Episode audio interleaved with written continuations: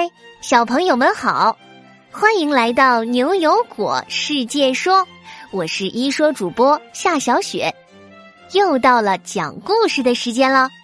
今天故事的名字叫做《会变身的艺术馆》。哇，牛牛果果，你们快看，这里简直太漂亮了！今天。牛牛、悠悠和果果来到了刚刚建成的艺术馆，他们在展厅里看着墙上一百多年前的油画，兴奋的都挪不开眼。悠悠、果果，你们快看，这幅画不就是梵高的向日葵吗？果果歪着小脑袋盯着这幅画看了好一会儿。嗯嗯，是画的挺不错的。比我果果画的好看，不过，不过梵高是谁啊？梵高可是世界上最伟大的画家之一，他出生在一百多年前的荷兰，现在他的作品可是天价了。哇，原来是个名家呀！哎，等等，牛牛哥，你慢点说，我要拿笔记本记一下。哎，嗯，我的笔记本呢？哎，好像找不到了。刚刚我还拿在手上的呢，他他跑到哪里去了？看着果果忙乱的在书包里翻找，牛牛也着急起来。果果，你别着急，你先好好想想，是不是丢在哪儿了？我我我刚刚下车还拿着它呢，怎么一会儿就不见了？突然，果果好像想起了什么。哎呀，我知道了，可能是落在艺术馆门口的广场上了。悠悠赶紧拉起牛牛和果果。既然这样，我们就快去广场吧。哎，等等，这个艺术馆这么大，我们又兜了这么多圈儿，我我好像不记得入口在哪儿了。没事儿，悠悠，你们跟着我，我可是认路小行家，脑袋里装着 GPS 呢。你们跟着我走就对了。说罢，他们就跟着果果一路狂奔，跑到一个橙色的大门前。果果指着大门，像是看到了胜利的曙光。你们看，就是这里了。说完，果果就拉着他们冲了出去。哎。一进来，三个小家伙都傻了眼。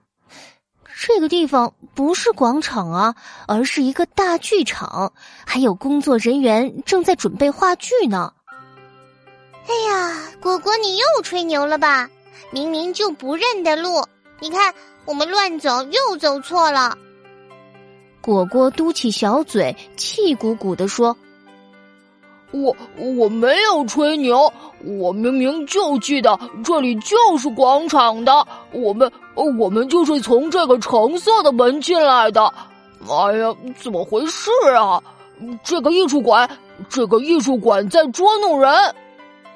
牛牛扫了一眼周围，他突然发现剧场两边有六个巨大的轮子。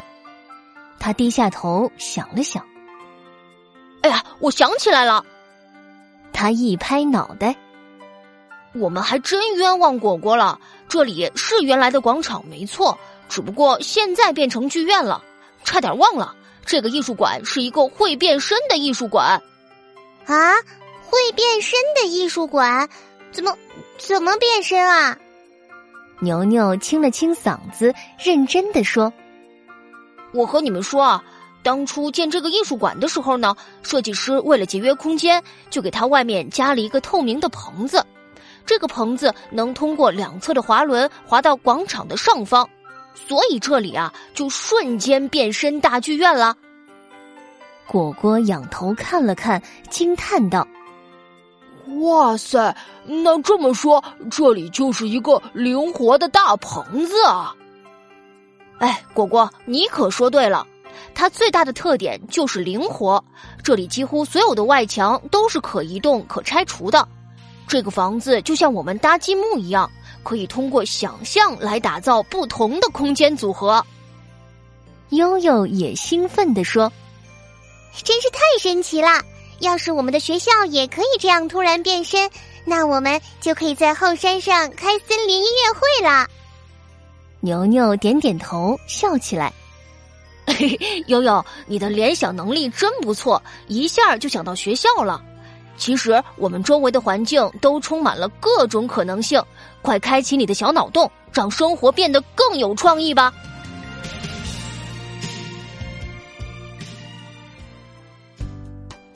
好了，会变身的艺术馆这个故事就到这里。小朋友们，本周的十个小故事到这里就都说完了。我们这周啊说了好多新主题呢，像随着科技发展，中国可能要丢掉二点五亿个工作岗位，还有高考机器人、人造肉、厉害的印度电影等等。你们有没有从中收获到很多呢？希望你们也能和爸爸妈妈一起做个小回顾、小整理，看看这一周自己都学到了什么，有哪一些进步。好啦，小朋友们，新的一周又要开始了，我们下周二不见不散。